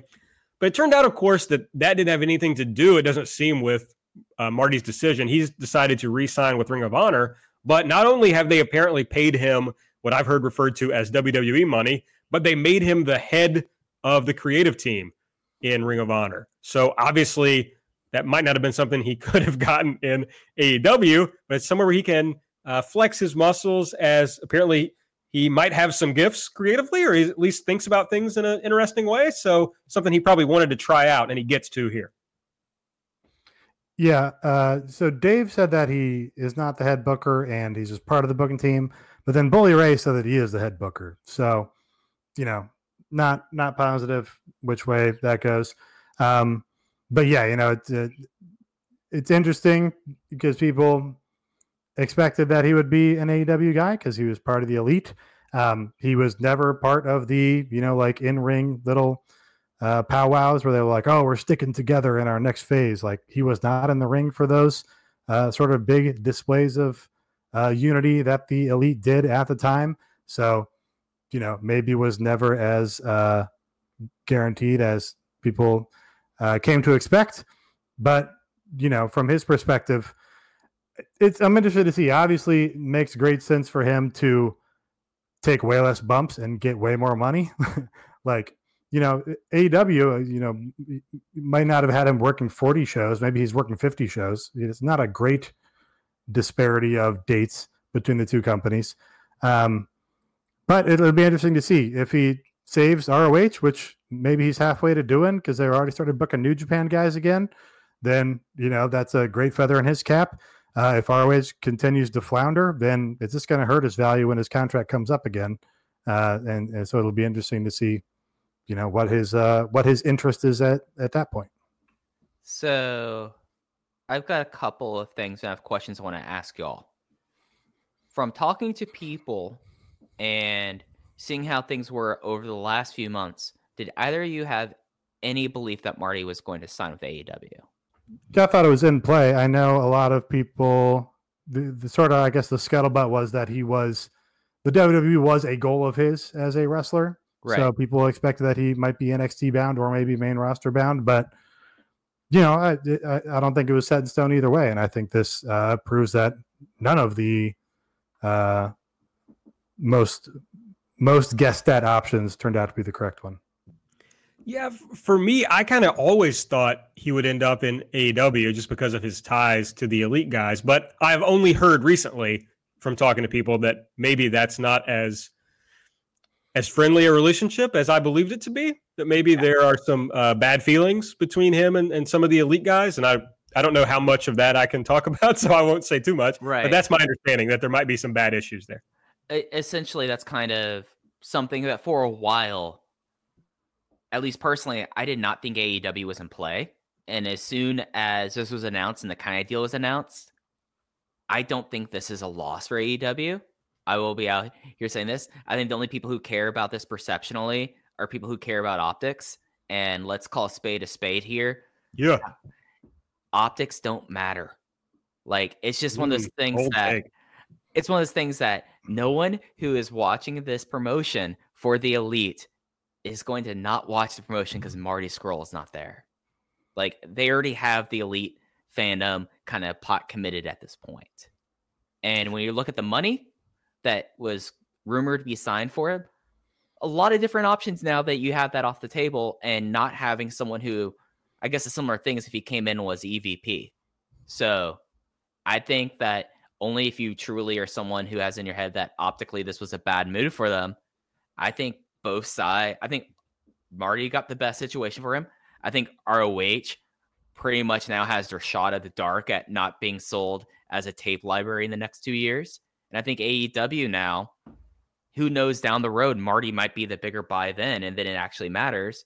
Oh, and in the meantime, spend the money on something else. Yeah, I don't really uh, give a shit about Marty Scurll. Not really interested in him, but I will say, from AEW's perspective, he would have immediately been a big star. And you can't have enough big stars. The crowd goes crazy for him. They love him. That audience loves him. And anytime you can have a wrestler that the audience goes crazy for, it can't help but filter through to the TV audience if they're not familiar with him. So I think that would have been good for him. I don't have any any interest in watching him, so I'm glad he's not going to end up in AEW. But from his perspective, I don't think there's any way this is a loss for him because even if ROH flounders, AEW is still going to exist when his contract runs out. So there's still going to be the WWE AEW kind of war as far as it goes for signing talent. And if he succeeds creatively, he has built himself a whole other career that he can rely on and made himself even more valuable. So I think he comes out of this winning no matter what. So let me kind of counter your thing about him through the TV.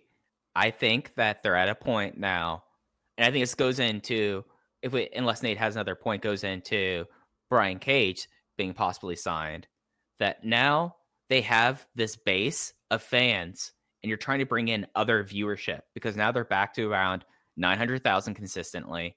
And now it's how do you add fans? If I was given a one to one, and this will be my big hot take of the night, Marty Scurll or Brian Cage in the attempt of getting new viewership or getting laps kind of viewership, I'm taking Brian Cage. I'm not I'm not saying Brian Marty Scurll because I think Brian Cage, someone's going to channel flip or we'll see this big hulking dude and be like, who the hell is that guy? And that is more of an appeal to maybe your laps fans, your casual fans, more so than Marty Scurll, who might already be those fans of Marty Scurll might already be watching the show.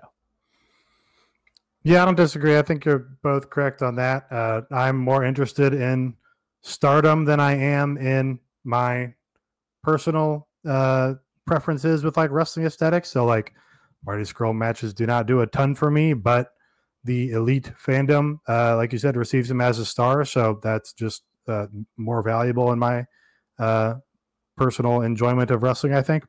But yeah, I also, I, I in terms of my personal aesthetics, I think I prefer to watch a Brian Cage match. The truth of the matter is, I'm more interested in seeing what Flip Gordon does because I want to see Flip Gordon in AEW. Ooh. I want him to lead the AEW branch of Los Ingobernables. Uh, I think that's where the real money is. He's everything Marty is, except um, just funnier, and uh, it would make more people mad. So we need Flip. Book Flip. I'll be mad for sure. For sure. You can count on me being mad if Flip Gordon comes in this promotion. I will come on this show and I will put over every Flip Gordon segment until you're just red in the face, and I will yes. I will love every minute of it. I will try so hard not to be mad on audio, but I probably will be. Probably will be.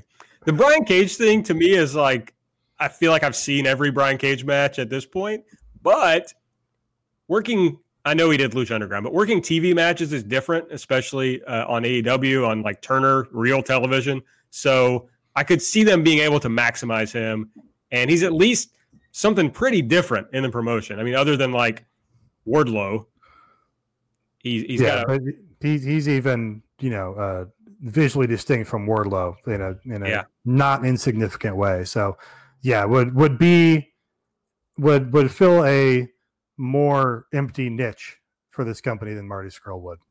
Yes, I agree with that. Uh, Steve Bryant is the one who reported that AEW has signed Brian Cage. Uh, Melissa Santos uh, refuted that report, but you know that's a classic uh, wrestler spouse thing to do. So we'll see if he shows up. Uh, Taz has signed a multi-year deal with AEW. That was announced today. I don't know if they're going to do a four-man booth or what they're going to do, but he was pretty good on uh, the episode he was on. I think if he's motivated, then he'll be fine. Well, I don't think JR is doing dark, so you know at the least they've got a spot to, on the table to fill for dark. That's right. They've just been filtering wrestlers through with Excalibur to this point. And, well, and they're adding the second show, right? Dark is going to be like a real show now. So it would right. make even more sense for him to be, if he's willing to do this, like the B team announcer. Right. And I think it's something that Taz, when he's shown up, has been very fun. Like he's someone that, like, a lot like how Dave Brown was last week. You could tell that he was, he's not as old as Dave Brown, but he was someone who was having a good time. So I think that's good, and especially because it seems like that Golden Boy somehow was like being the fill-in for Tony Schiavone when Tony Schiavone had Georgia-related athletic events they had to broadcast. You're going to probably feel a little bit more comfortable with Taz there as an established commodity versus Golden Boy, and Golden Boy is someone who's very busy, and you can't always get that. Whereas if you hire Taz, and you have Taz all the time. So I think this is good, and I think this does play into the idea of Dark now being a televised commodity that you can't as sad and as much as I enjoyed him, you can't have Chuck Taylor out there in his uh and, and I think he had like an MB jersey on last time he was on there. You you you need to for your network, it's an easier sell with someone who is a actual broadcaster. The last talent notes here, Dave Meltzer is reporting that Luke Harper becomes available in early February, so a few weeks from now. Matt Hardy in March and the revival in April. Uh, I'm a little more down on the idea of bringing in Matt Hardy, but um, to be honest, Luke Harper would be the one of these three acts I would be most interested in. I don't really care about the revival either, but I got a sense we're going to be seeing at least two, if not all of these acts in AEW pretty soon. His math is like a little clumsy because obviously Luke Harper has already been released, and Dave is referring here to when his non compete is up, whereas right. Matt Hardy has not yet been released, but he would have had to be released by this point for his non compete to be up in March. So, you know, I think you can add 90 days onto those Matt Hardy revival dates or whatever. But you know, I that that's what he said, so that's what I tweeted. But that's just if you're like if you get released, right? If your contract ends, this was the Jon Moxley thing, right? His contract right, good, expired, good yeah. So he could if walk right in. Yeah, that's correct. So now to me, I don't care about the revival whatsoever. Mm-hmm. But I think it would be a big sign for, and by sign I mean like a literal sign, uh, to get the revival for AEW because it would show that buy-in from wrestlers around the uh, who who have a easy path to having big money in in WWE, taking that leap and coming over to AEW. So I think it would be important to sign them, even if I don't care really to watch them wrestle. I mean, the Young Bucks feud would probably be really good. They've already been working it, you know, on social media for like two or three years at this point, and the matches would probably be very strong. So I'd be interested in that at minimum you know, I, I have no fucking idea what they've been doing since like their one match with American Alpha. Yeah, I saw, but right. Yeah, um, I'm going to stay consistent. I think if you're going to pick one out of the four, but I think they'll probably, I think all four kind of make sense. Matt Hardy's the one you need to sign because that's the Laps fans one, and that's your growth area. And I think. I just, did, you see, did you see the guy in our mentions today saying that like uh, yeah, AEW needs Matt Hardy, he'll yeah. double their viewership. I don't I think that, that, will happen. I was so tickled. I just have enough friends. I've talked to enough people who are casual wrestling fans, and I think that now that's your avenue of expansion, and that's why I felt like Brian Cage is a better signing than having uh, Marty Scurll. And I'm already, I've already unleashed some hot takes tonight, so I'm okay with unleashing this one. That I think Matt Hardy is the one you absolutely need to sign out of those four because that's how you're gonna further solidify and have growth so that you have people already watching your products like, oh, what's Matt Hardy going to do? And I'll admit that when he was last in TNA, it was the worst ratings and the worst time period of TNA's career before like the most recent worst time of their career. But I think Matt Hardy's that. I think Luke Harper is the person I think is most interesting in this promotion. And as y'all said, uh, the revival, it's good as an optics thing, even though I hate the idea of optics. The uh the real i think um key or the real genius of signing matt hardy is he instantly solves whatever your dark order problem is. Like you put him with the dark order and they can go in a super weird and wacky direction or they can go you know uh, closer to the direction they've been going with the you know scientology boardroom cult thing and matt hardy will make the audience invested and make it work one way or the other just from the equity he's built up over his you know 30, 40 year career or whatever. I just think you start to be in real danger of TNAing yourself by bringing in all these uh, guys from WWE who aren't even, who aren't. It's not like Jon Moxley who's in the prime of his career, you know. So that just that's a concern to me. And I don't I don't think there's big growth in lapsed fans. To be honest, I don't think that exists. Uh, I think it's a something they're chasing that isn't out there to be had. I think the people this was my big thing about Diamond Dallas Page. The people in the audience loved it because they were watching Diamond Dallas Page and WCW. I don't think most people watching on TV uh, give a shit about Diamond Dallas Page. I don't think they give a shit about Matt Hardy. I don't think he's going to bring in substantial audience or maintain substantial audience. So, uh, and he's going to require big money. So to me, it's uh, just not something I'm interested in at all. I don't know if he would require that much because they might, you know, they might not be buying him exclusively or paying him exclusively. You know, they if he's not wrestling, if he's a figurehead for their vignettes and video angles and stuff, then he makes the product more watchable, in my opinion, because he his whole broken thing is entertaining to me personally, and he doesn't hurt viewership. I, you know, I, I agree that there's not many guys that are, you know, singular draws out there to go get So I don't think he makes a big impact that way, but I think he improves the product, and in improving the product, you know, you make minute uh, grabs at a larger audience. All right. I think that is uh, plenty of talk about, uh, well, really everything. Uh, anything else you guys want to mention before we get out of here? Nah, I think we. It's great to have y'all back. I've missed y'all over the last few weeks. It was great for both Drew and Kara to step in, but I'm glad to have my friends back doing this, and I'm excited for 2020 with y'all. This is the first show that we've all done together in 2020. Oh, that's right. Yeah. Thank, thank you, uh, Drew and Kara, for stepping in, and thanks, Mike, yes. uh, a whole bunch for taking over the ship while we were gone. Um, you know, you you doing a lot of behind the scenes work and shit too. So very much appreciated.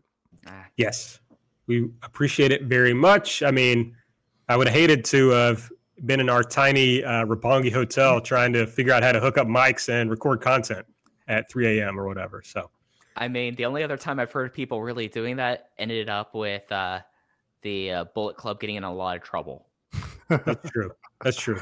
Those made for good, uh, good episodes though. So maybe we should have tried it. well, luckily, neither of us would have used a racial slur, so at least we would have uh, been better than them on that count. Right. He's referring to AJ Styles. I'm referring to AJ Styles. That's true. Okay. Everything AEW on Twitter. Uh, follow all of us at Aaron like the car, at Epitasis, at Fuji Heya. That's F U J I I H E Y A. Follow it, baby. Uh, most importantly, go to patreon.com slash everything elite. Give it a try.